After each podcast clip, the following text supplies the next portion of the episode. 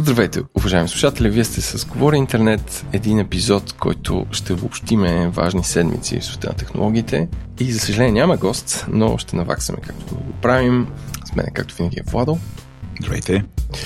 Владо, какви са твоите чувства за премахването на паметника, събитието, което сплоти и разедини София тази седмица? Нямам чувства. Радвам се, че цялата тази сага ще приключи като цяло и нещо, което ни разделя по един или друг начин ще спре да ни разделя. В средносрочен план, защото сега ще се изпишат страшно много неща. Аз го гледам това нещо и, и всъщност ъгъла, който си мислех, че е странен и смешен е, ти си представи новините за това нещо в западните медии, защото гледах такива на английски и винаги как ни възприемат света, можеш, можеш по някакъв начин да разбереш, като прочетеш една статия на английски, как чуждите медии ни виждат. Това, което малко ме стресна е, че начин по който се отразява това, че България маха руски монумент и даваше един супер солиден руски монумент, на иначе някакъв модерен град. И си казвам, че човек, който е първо европеец или американец или азиатец, който не е много ясно с нашите какво правим, какво не правим, си казва, те чак сега ли? А, в смисъл, че изглеждаме много назад, като някакъв първобитен град, може би като някаква Централна Азиатска република или като Молдова или нещо такова, което чак сега се е сетило да стане. И ми стана много тъжно, защото без, не знам, София не е това и България не е това. И не трябва такива новини да излизат сега. Ако нещо е взето решение 93-та, да, 93-та може би трябва да се изпълни тогава, когато му е било времето и цялото това забавяне в момента ни кара да изглеждаме малко изостанали. Това си мислех аз. Спрямо кой? Спрямо... Еленко и на нас. Чехия, примерно, може би, да, да. Там, де да знам, сигурен, че чехите са го махнали този паметник, защото такива паметници има къде ли не, но американците съвсем скоро махаха паметници на някакви генерали от а, тяхната гражданска война, които, в, нали... В малки грачета в юга. Не само в малки грачета в юга. И ние тук едва ли някакви там хора седят, о, виж сега тук българите в България са супер притеснени или не трябва да излизат такива новини, това е трябва да го махнем хиляда, още а, там 1800, не знам си коя година, когато е направено. Просто аз не приемам, че трябва нали, сега му е дошло на това общество, сега го е махнало. Mm. И всъщност оценката на някакви абсолютни аутсайдери, в смисъл на думата аутсайдер, хора, които нали, може би е много лесно така да седят някъде и като текат новините и да го кажат, без да имат идея всъщност колко е разделено българското общество и колко е трудно това да се случи на практика. И дори и сега, там 30 години след промените. И а, пак отказвам да се чувствам зле, защото само бавно. В една сметка се случва, в доста други държави продължава да седи този паметник. И така, с това интро от събитията, които са край нас, да помним, че вие слушате Говори Интернет, един подкаст, който достига до вас благодарение на няколко неща. Едното са нашите патрони, на които сме искрено благодарни и това са хора, които подкрепят този подкаст и другите 5, 6, 7, 8, които правим. Така че ако ви харесва и намирате забавно време с нас, ще се радваме, ако ни подкрепите, като влезете на нашия сайт и станете патрони. Също така да благодарим на компаниите, които ни подкрепят от много отдавна и ни позволяват да правим тази продукция, която въпреки че е аудио, въпреки че е, как да кажа, не е на нивото на NPR Public Radio, се стараем да бъде, звучим добре, да имаме интересни гости и да отделяме голяма част от времето си седмично за това се случва. Така че искам да благодаря на нашите партньори от HRS, които са голяма HR агенция, която има над 50 спечелени награди и са експерти в това да намират хора. Също така на компаниите от SiteGround, които ни подкрепят от самото начало, на Dext, на lemixshop.com, онлайн магазин за дрехи, който може да ви отстъпка с код G40, на компанията Mъргъл, която прави огромен софтуер за e-commerce и са много готини, както и на Prevo, които имат малък екип в България и се занимават с софтуер за маркетинг на фирми. Така че благодарности на тях, както и на нашия офис, където стопанисваме, където се стопанисваме и записваме. Това е мястото за иновации и срещи. Бей, как измислих? Резонатор. Така че това бяха нашите, а, нашите благодарности. И мемето на седмицата, което бяхме планирали да е паметника, някакси го преразказахме предварително. Ама аз искам да те питам нещо друго. Доколко наличието на мемета в дадена тема определя колко е тя важна за обществото според тебе?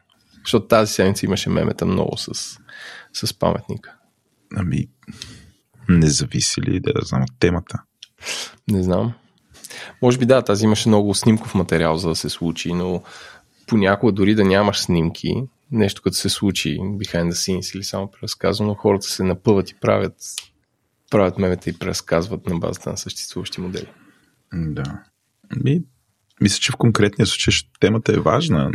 Не винаги, не всяка тема. Трябва да има, да знам, не съм мемлок или мемелок, за разлика от други хора. И не съм изучавал всъщност какви са първопричините за появата на едно меме. Но аз мога ги на две. Едното е някакво значимо събитие, което на всички има в устата. И две е някаква смешка, която събитието не е значимо, но има нещо изключително смешно. Да, знам.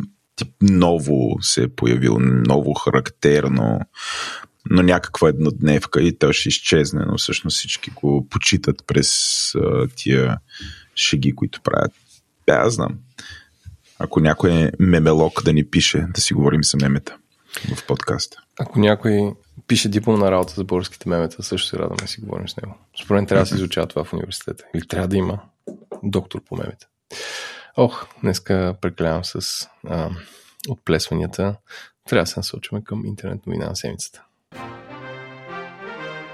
Искаш ли да започнеш? Ами тя, голямата новина в ЕС е тази новина за най-сетне, най-сетне да кажем да е, но договорката в Европейски парламент, свързана с закона за изкуствен интелект, но това ще го оставя на тебе ти да го прегледаш. Аз имам няколко новини и първата е да дай за разнообразие да започнем с нещо, което не е а е по-скоро бизнес и доста свързано с сайт и пазара в България, именно, че новият собственик на VMware, именно компанията Broadcom, която прави хардвер за мобилни устройства, вече официално придоби VMware глобално и започна да прави съкръщения, което не е нещо, което е неочаквано. За момента съкратиха около 200 човека в офиса, но се очакват още... Искаш да кажеш България? Да, да, 200 човека в България, но се очакват още вълни на съкръщения. А, това, което а, също така разбираме е, че общо взето налагат своята нова политика за работа и доколкото аз разбирам нали, информацията, която излиза е всички ще трябва да се върнат в офиса. А, също така им махат една голяма съществена част от придобивките, които сега Ленко, аз ще ги кажа какви са, ще кажеш дали попадат в категорията айтизми. Откъде Но... четеш? А? Откъде си ги извадил? Имаш ли а, има ги в птиченце, малко птиченце в... Капитал са имали птиченце. А, окей, добре. Капитал са имали Статията в бележките на шоуто, дами и господа. Да, да, сложена е. Но а, в VMware са имали еднократна годишна сума 800 лева за wellness. А, те са може да си купят всичко, което поискат, стига да не е оръжие или алкохол. А, след това са имали 8 допълнителни работни дни за всеки служител, както и на работни дни в края на годината. Как допълнителни работни дни? Допълнителни почив... неработни дни. А, неработни. Okay. Неработни дни. Допълнителни, 8 допълнителни неработни дни. Има всеки служител, вече няма. А, също имало и работни дни, които са можели да бъдат ползвани за благотворителна дейност. Аз доста често казвам, че нали, компаниите са много такива ESG благотворителни, когато имат пари, после рязко тия неща изчезват. А, има ли са възможност за обучителни програми, платени от компанията и плащане на домашния интернет на служителите, което е много интересно, защото малко по-нагоре пише средното бруто възнаграждение в VMware е около 10 000 на месец. Но явно, да, плащали са домашен интернет. И карти мултиспорт, всичко това го няма. Тоест, да, да знам, ако нека си гледаме VMware в България, което безспорно е най-голямата, най-голямото софтуерно дружество тук, регистрирано на тази територия. А, с, с давало заплати през 22 в размер на 203 милиона лева, за да го сравним.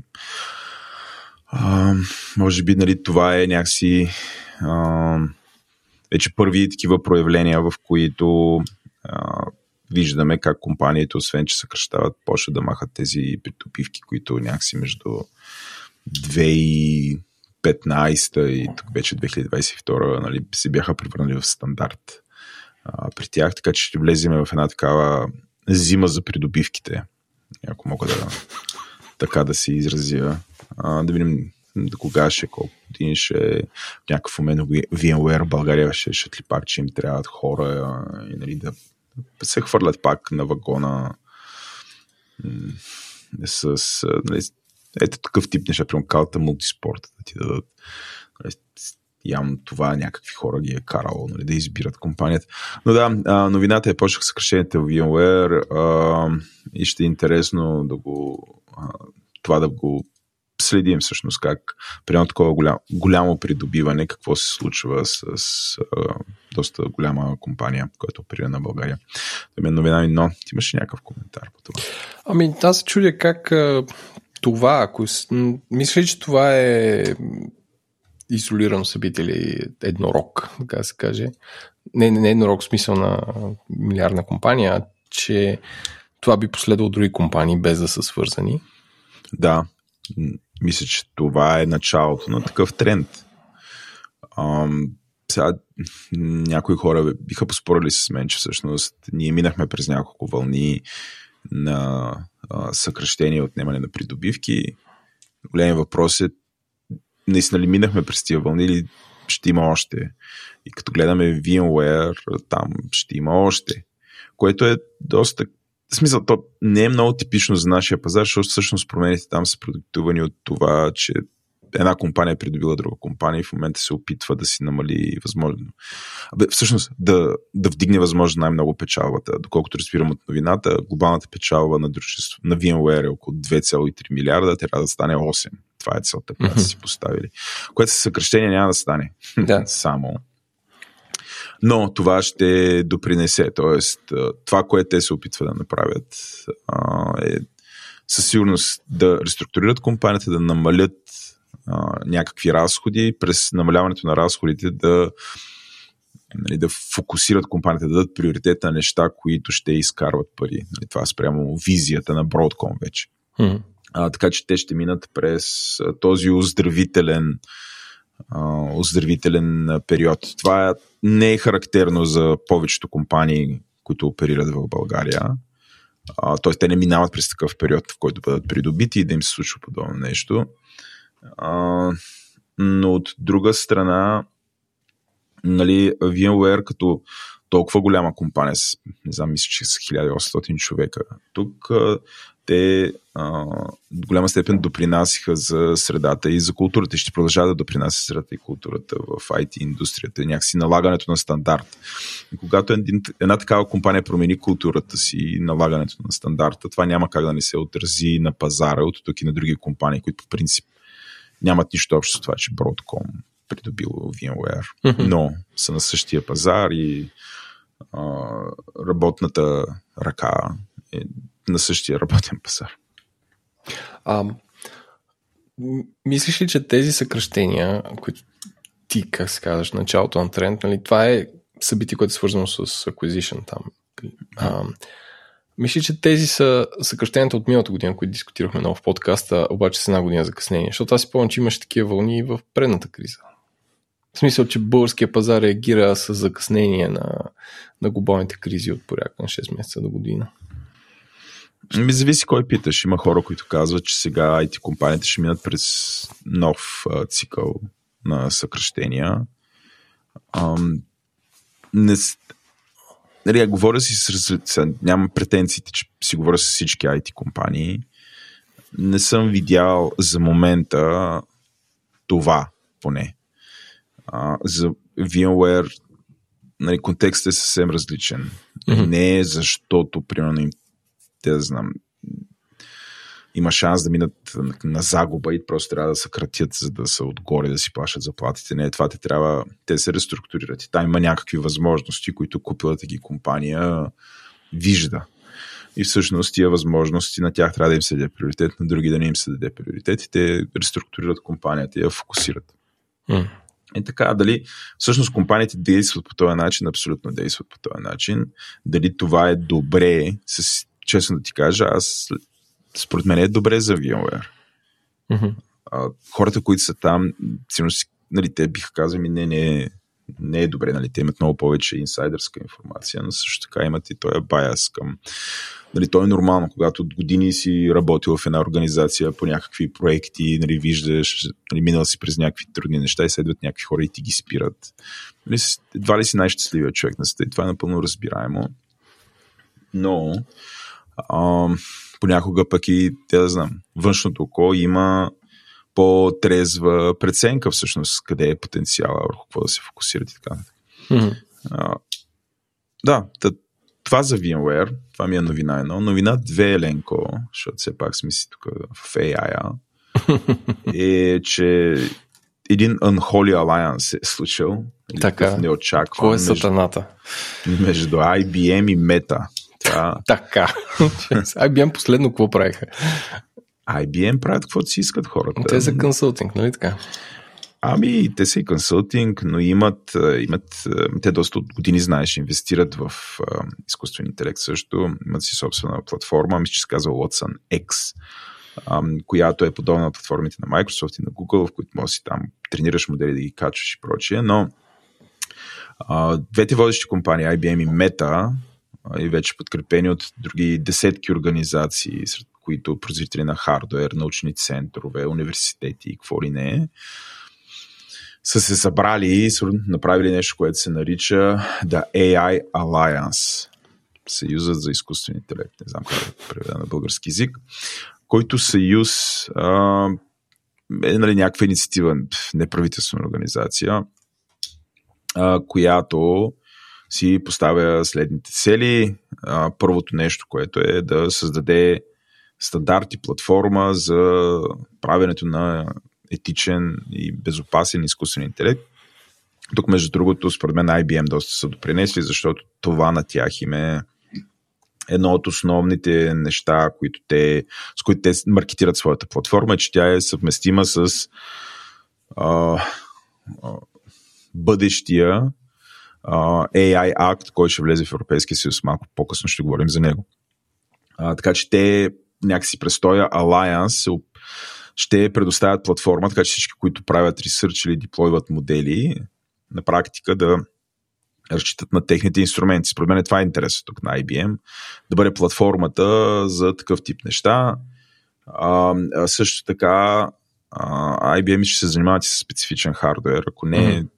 Може би Meta или си има компании вътре, като AMD, които се занимават с а, създаването на специализиран хардвер, който да служи за а, трениране и консумация на изкуствен интелект. А, новината е, че всъщност целият този съюз липсват обичайните заподозрени. Няма нито OpenAI, нито Microsoft, нито Amazon, нито Google. Няма ги. Тоест на практика това е съюз между всички останали, които някакси шават там, за да могат а, нали, да реагират по някакъв начин организирано срещу м- той е дуопол при изкуствен интелект, който виждаме в момента. Тоест имаш два много силни играча и като се каже изкуствен интелект, нали всички се сещат за тях. И всъщност тези организации така и реагират, но а, липсва и Nvidia вътре. Това е другата голяма новина. Nvidia на практика с стандарта за тренирането и разполагането на изкуствен интелект. Новината от преди седмица или две седмици някъде, че AMD направиха свои собствени видеокарти, които са не по-зле от тези на Nvidia, което беше посрещато с огромна радост от общността на хората, които създават изкуствен интелект, защото цените на картите на Nvidia са по-зле, отколкото по време на пандемията с видеокартите за игри. Само това мога да кажа. Нали? То няма. Пак няма. То е страшно. Изкупува се. Дори не мога да наемеш. Разбираш ли? Защото има ужасно много желание. Също времено половината от тия компании, да ги споменахме, в момента се въоръжават до зъби, като изкупуват такива неща, създават дейта центрове, нали, създават ферми, какво ли не.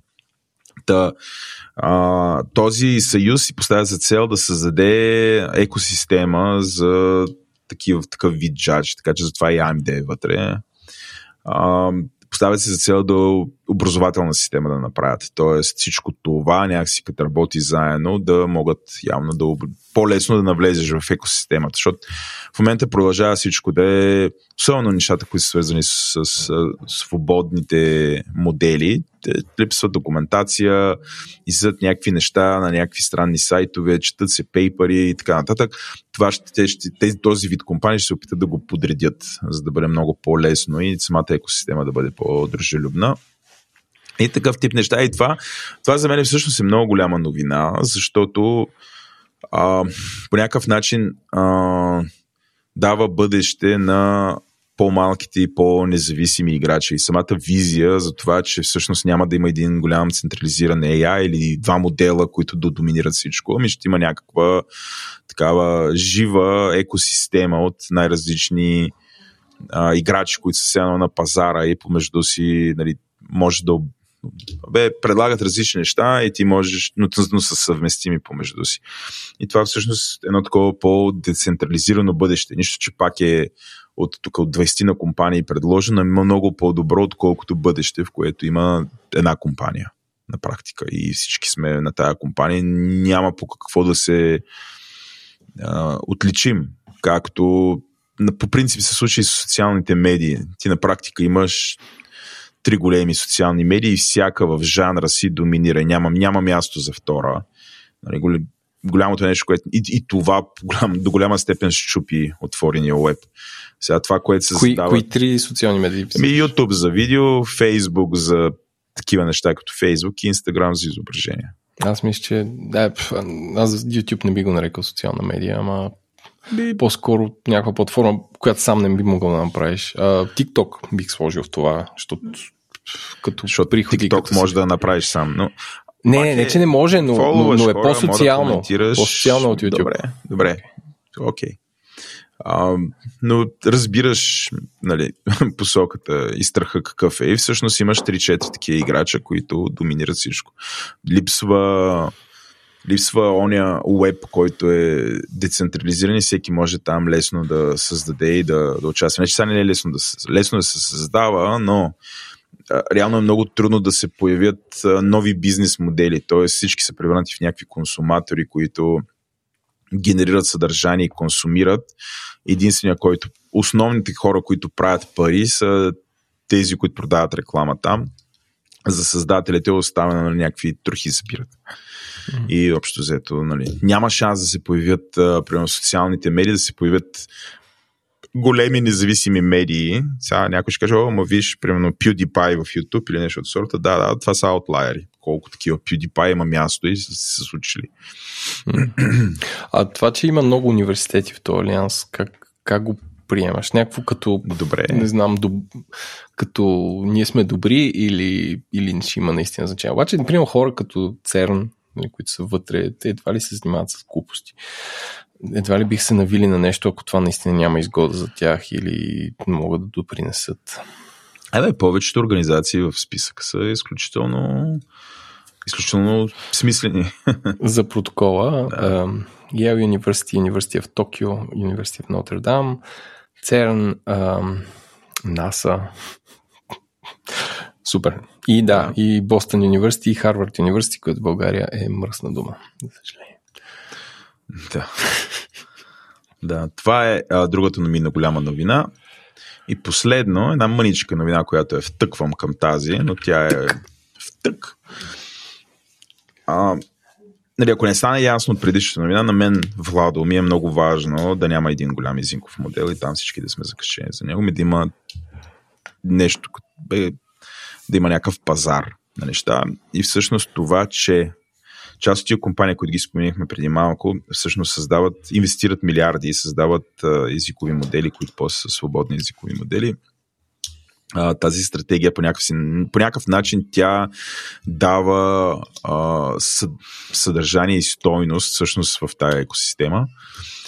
Сложил съм линк към една графика, която там някой е направил, която мери производителността и качеството на свободните езикови модели спрямо затворените такива.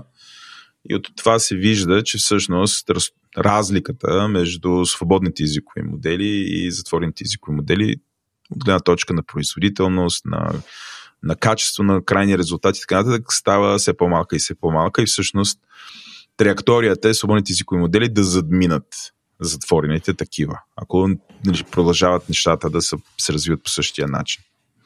Mm. Което всъщност е добра новина. Нали? Това показва, че първо в този модел има смисъл, второ, че а, нали, свободен не означава некачествен, против там има ужасно много стойност и а, свободните езикови модели, те ще бъдат този, как не бил на английски, enabler, а, това, което позволява случването на този децентрализиран независим бизнес, който има място за повече от две-три големи компании, едните да ти продават езикови модел, другите ти продават къде да го хостваш, третите правят видеокартите. Да не? Както някакси в момента започва да се оформя една такава парадигма за това всъщност а, какво е бъдещето свързано с изкуствения интелект.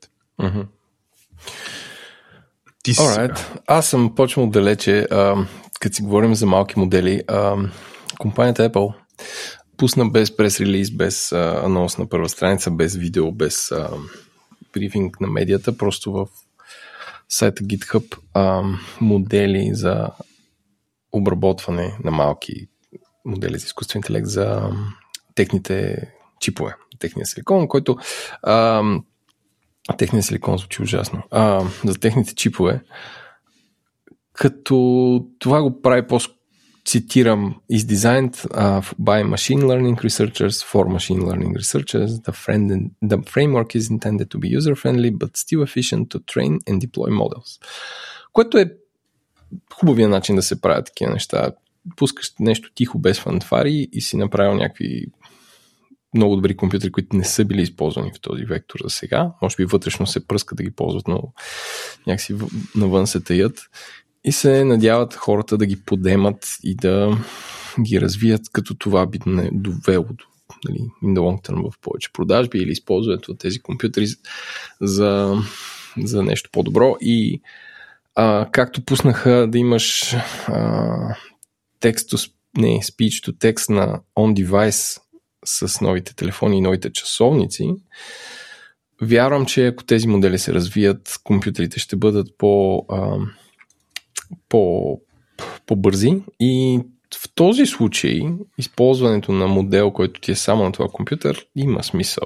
Както и техната мантра, че а, ако рекламите са, се преценят на твоето устройство какво какво да ти показва, тогава правилството е запазено. Ако се случва на сервер на Google, което не е, не е запазено, но с което не съм съгласен. Но за, за модела има всякакви предимства да, да ти се случва на устройството. И това е, просто те го пуснаха тихичко. Това е едната новина. Другото е, че реално пуснаха нещо. Добре. Що смисъл? Да, It's okay. It's okay. It's okay, чакаме ги там в Open Alliance. Е, AI Alliance да дойде. AI Alliance. AI Alliance. Во, ти ще влезеш ли в AI Alliance? Ако ме поканят. Я пиши им, ало, ако. Трябва малко тук източноевропейско да и върси да сложите. Moving on. А, както ти каза, най-важната новина, която аз няма да мога да, да направя такова изложение, както тебе за AI Alliance, е, че закона на Европейския съюз за изкуствен интелект е прият. Аз, като излезе някакъв закон, се опитвам да го чета, опитвах се да чета Market Act и въобще не разбрах нищо. В смисъл, че според по-скоро е кьопав закон, защото не ме грабна. Аз като чета закони, очаквам да ме грабнат. Като един хубав роман, Елен. Като един хубав роман, така първа глава, втора глава, оле, преамбюл, цъка, цъка. А, член след член. Но а, така, от това, което успях да разбера, малко Европейския съюз се изпреварва индустрията. В смисъл, че докато имаш GDPR, който регулира обработка на данни, на бази данни и на хора в някаква индустрия, която е много, много напред, което има смисъл. А, тук имаш закон, в който регулираш индустрия, която далеч не е на профит. Тоест, тук изпреварва дори зрелостта на индустрията. Това, това, което успях да си извадя като заключение. Което е, според мен, е грешно. Нали? Детска, може. Дай да оставим нещо да тръгне да се щупи, да, да има някакъв прецедент за нещо, което е, ам, което е станало фатално зле, че да може да се регулира. Но тук има някакъв приемтив страйк. И сега, за да изброя нещата, които са се съгласили да регулират, а, страничен, странична бележка, този закон е прият след близо 100 часа дебати. Три дни седяха там в а, да, парламента. Парламента ли беше? Май да. А, за, да се, за да се приеме това нещо. А, едно от нещата, които ми направи впечатление, че а, правят рейтинг система за това кое е по-опасно и кое, кое не е, кое не, кой модел е опасен и кой не е, кой не е опасен. Като това се ам, регулира по както те опишат, Computer Transactions Needed to Train the Machine, known as Floating Point Operations per Second FLOPS.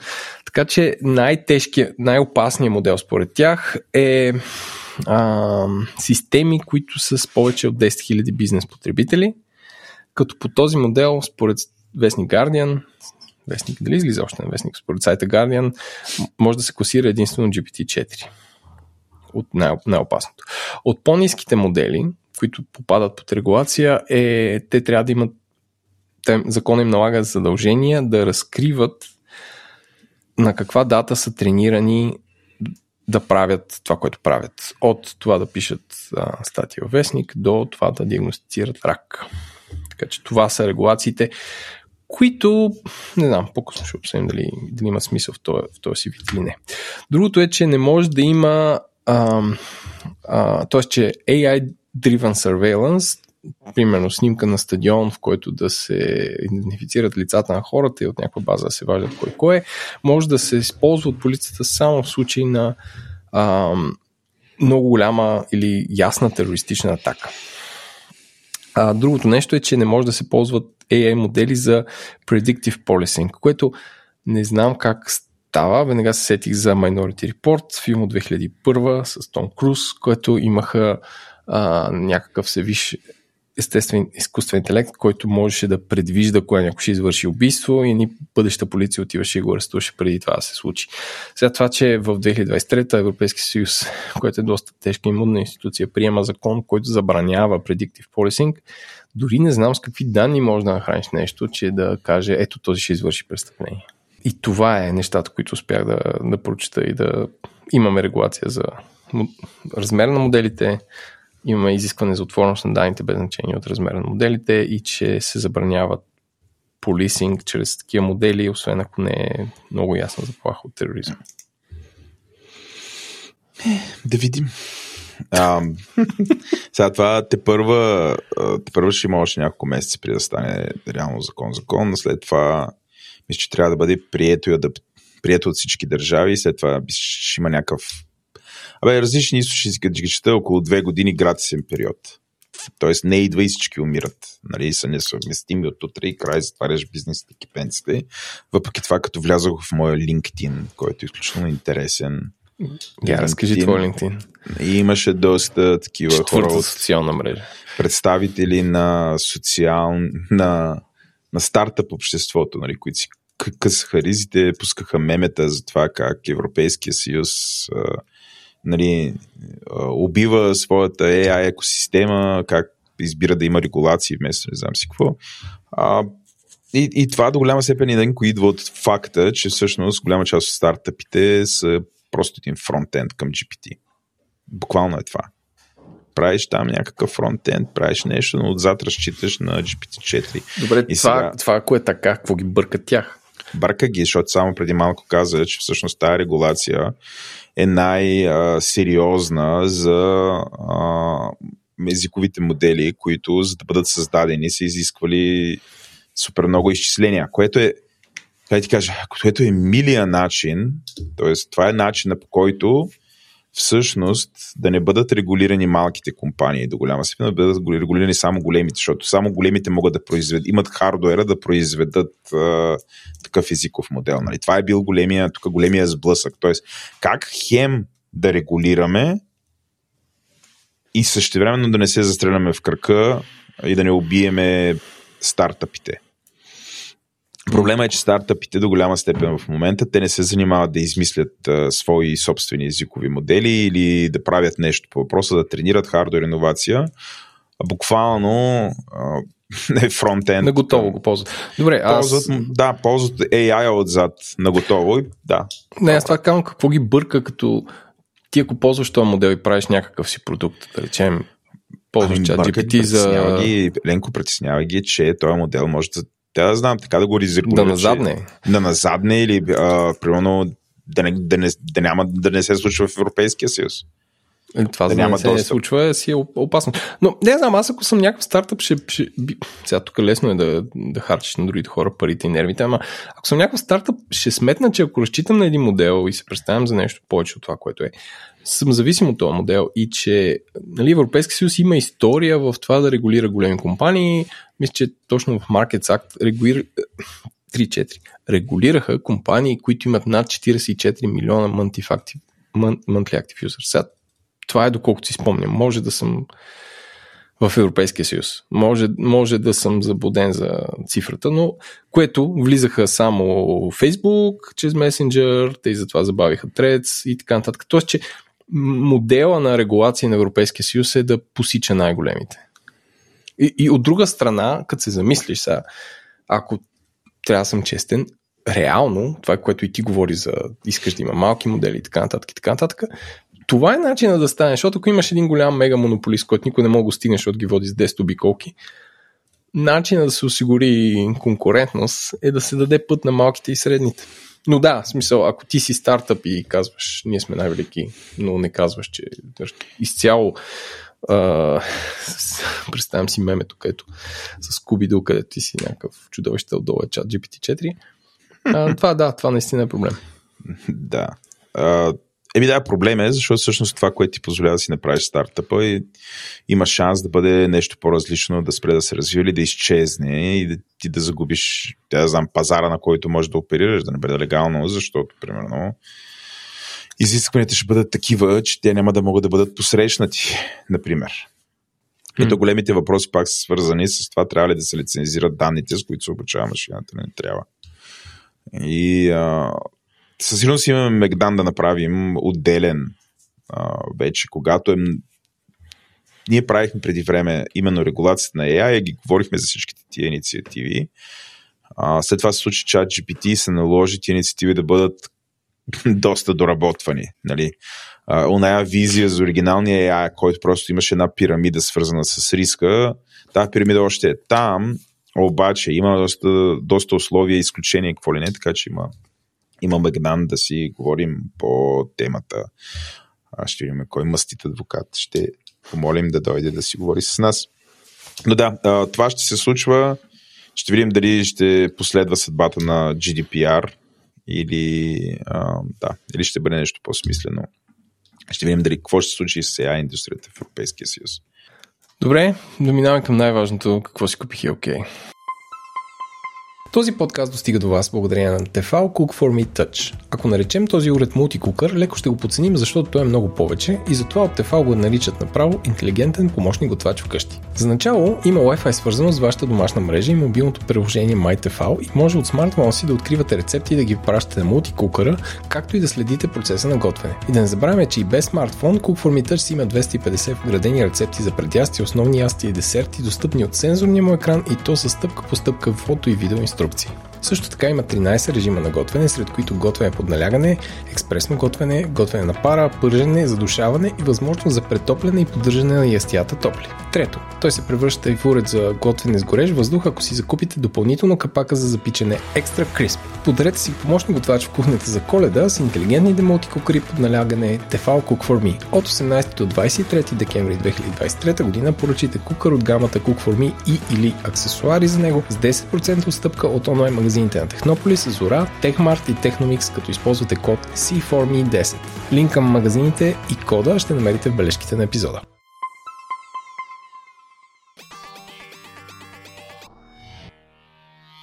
Почни ти. аз по-скоро ще кажа какво ми купиха. Заведоха ме в ресторант Комат. Така. Който е на интересно място. Намира се на гърба на женския пазар. В една изключително нова сграда, която има доста интересен такъв индустриален технодизайн, който, нали, ако не го, после ако правилно не го направиш уютен, а, нали, може да бъде изключително студен и безличен и ти да се чувстваш малък, незначим вътре, но те не са направили така, така че има много интересни архитектурни решения, като например част от стените на стената къща се виждат и всъщност през а, нали, стената, стената е бетон, само че има нещо като затворен прозорец и виждаш буквално залепената с туклите на съседната стена, които идват от съседната къща, което е така интересно. Не знам, там селите, ако се карат, ли се чува вътре. Заведението има килими и така нататък, но по-интересното е самата кухня. А, препоръчвам а, има комат, нали, дават много интересен хляб, а, такъв кисел хляб е а, а, и всякакви мазила в началото. Но да, препоръчвам го като много добро и интересно място, което трябва да се пробва. Плюс аз а, приветствам по някакъв начин трансформацията на района на женския пазар и това всъщност там да си има и такива а, не Хип. просто самобитните, самобитните местенца, които са нали, някакви изключително мърляви малки ресторанчета, ами нали, покрай тях да има и да, такива по-хип интересни заведения, в които нали, получаваш обслужване, което е изключително добро и така нататък. Така, така че да, препоръчвам го, пробвайте, доколкото разбирам, работи основно вечерно време, но има брънч през уикенда. Питах ги Питах ги дали има опашки хора да се бият за брънч, все още нямало. Сега вярвам, че след като го кажем тук в подкаста, следващите два уикенда там няма да се ходи, но ние с Ленко имаме съвсем различни планове за уикенд, така че нас ни пука. ние ще отидем. Влада е ходил и Ленко да. сега, понеже не е ходил, да не си мислите, че ходим навсякъде заедно. И такъв чай, сега ще му фърля бомбата. И не, не ходим заедно, но Ленко не ме кани. Не те кани, да. Не, аз съм неканения. Ами ти какво си, да. Така че аз съм с това се отчитам с Добре, айде, аз две неща да препоръчам. А, доста еклектично. Доста еклектично. А, първото нещо е, Владо, а, а, кърпички за забърсване на очила, компютърни екрани, таблети и монитори. А, W5 от Lidl струва 2,40 и са 54 кърпички, като всяка, като в а, освежителна кърпичка от ресторант за риба, който ти дават накрая, една мъничка. И от години си търсех нещо, което да не е Carrot Size, които също продават, но са много скъпи, а да е нещо малко, което да може да ти почисти из основи а, от камерата на телефона до очилата. Както знаете, аз нося очила за, как се казва, четене на екрани. А, така че супер са Изненадах се, че този проект съществува в Lidl и а, да, и го препоръчвам. А второто нещо е банята в а, град Банкя, където а, се случи да, чудото, чудото да, да е, бъде посетена. беше на баня. Минерална баня. А, след реновацията, така начина царската баня, а, дами и господа, ако се събудите с една празна събота и искате как да кажа, да, да, да, да направите нещо различно. От центъра на град София до байната с 28 минути с лек автомобил. Може да фанете също и влак, ако планирате малко повече. А, в струва 15 лева. А, цялата вода е минерална, като те не я филтрират, не я затоплят. Тя каквото дойде от земята. А, ако платите 25, имате достъп за до 3 часа до още фасилити, сред които сауна и билкова сауна. А, и двете са, са много добри. А, това, което, нали, хигиената, бих казал, не е на австрийска ван, баня, но е като много чист фитнес, ако това мога да кажа специално, примерно, за мъжката съблекалня, както и за басейните, хората се стараят. А, всичко става с карт, с такива, ска, чипове, които влизаш и действително, ако искаш да отидеш на някакъв не, айде, не претенциозен не, защото то е строено за царе това нещо. Красива, красива сграда, за някакъв интересен уикенд трип е супер, но това, което ви съветвам е да отидете по-рано сутринта, в тези дни, защото към някъде към 12 часа идват една орда, като на шлемово усое. Орките идват една орда с баби, с деца, които почват да пищят и да тичат и да се гонят. Честно ти кажа, не се... чуди се как някой дете не се хлъзне и не се преби, защото все пак е баня. Но да, тичането е разрешено. Но да, най-доброто време се отиде е сутрин до, до, до към 12 часа. Орти, орки, баби. Това, това успя да кажеш подкаста. Сега какво? Какво съм? А, Някакъв... Старомразец, женомразец, бабомраз.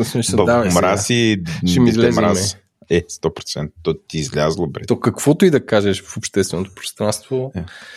Просто ти кажеш Еленко, Еленко, то името ти е някакво такова ходи преди тебе. Плетено е с омраза. Плетено е. Е така от него, като деш на чат GPT да генерира, той е такова, ни омрази от Абсолютно. Така, бабите так му се заведат внучето там на банки и си чуе едно някакво величината. Мълва, да. И това е Еленко Еленков. Деца пищят, баби дърпат внучета, спасяват се. Еленко отива е такъв сяда и просто седи някакво спа преживяване. Това е край на този епизод. Yes. yes. Очаквайте ни следващата седмица и нататъка с още неща. Още неща. Чао! Това беше всичко от нас. Ако този епизод ви е харесал, може да ни подкрепите, като отворите говори-интернет.com и изберете да станете патрон на подкаста. Благодарим на всички над 200 човека, които ни подкрепят, както и на компаниите SiteGround, Dext, remixshop.com, Merkle и Sendinbull, които са партньори за тази 2023 година. Аз бях Еленко, водещи бяха Владо Еленко, продуцент на епизода, редактор на епизода е Димитър Панайотов, аудиоредактор и монтаж Антон Велев, корицата и музиката на епизода са от нашия артист Унко. В обратната връзка може да ни пишете в Twitter на говори почертавка интернет.com, почта ни е info мемускла говори-интернет.com. Ако искате повече хора като вас да намират този подкаст за полезен, може да му оставите ревю в iTunes или Spotify с 1, 2, 3, 4, 5 звезди. А пак ако този подкаст не ви стига, може да видите другите ми подкасти Дропи Чили, Парите говорят, Естествен интелект, Ден, Тилда на черта и Говори артистът, които са навсякъде във всички мрежи, откъдето си вземате подкасти. До скоро!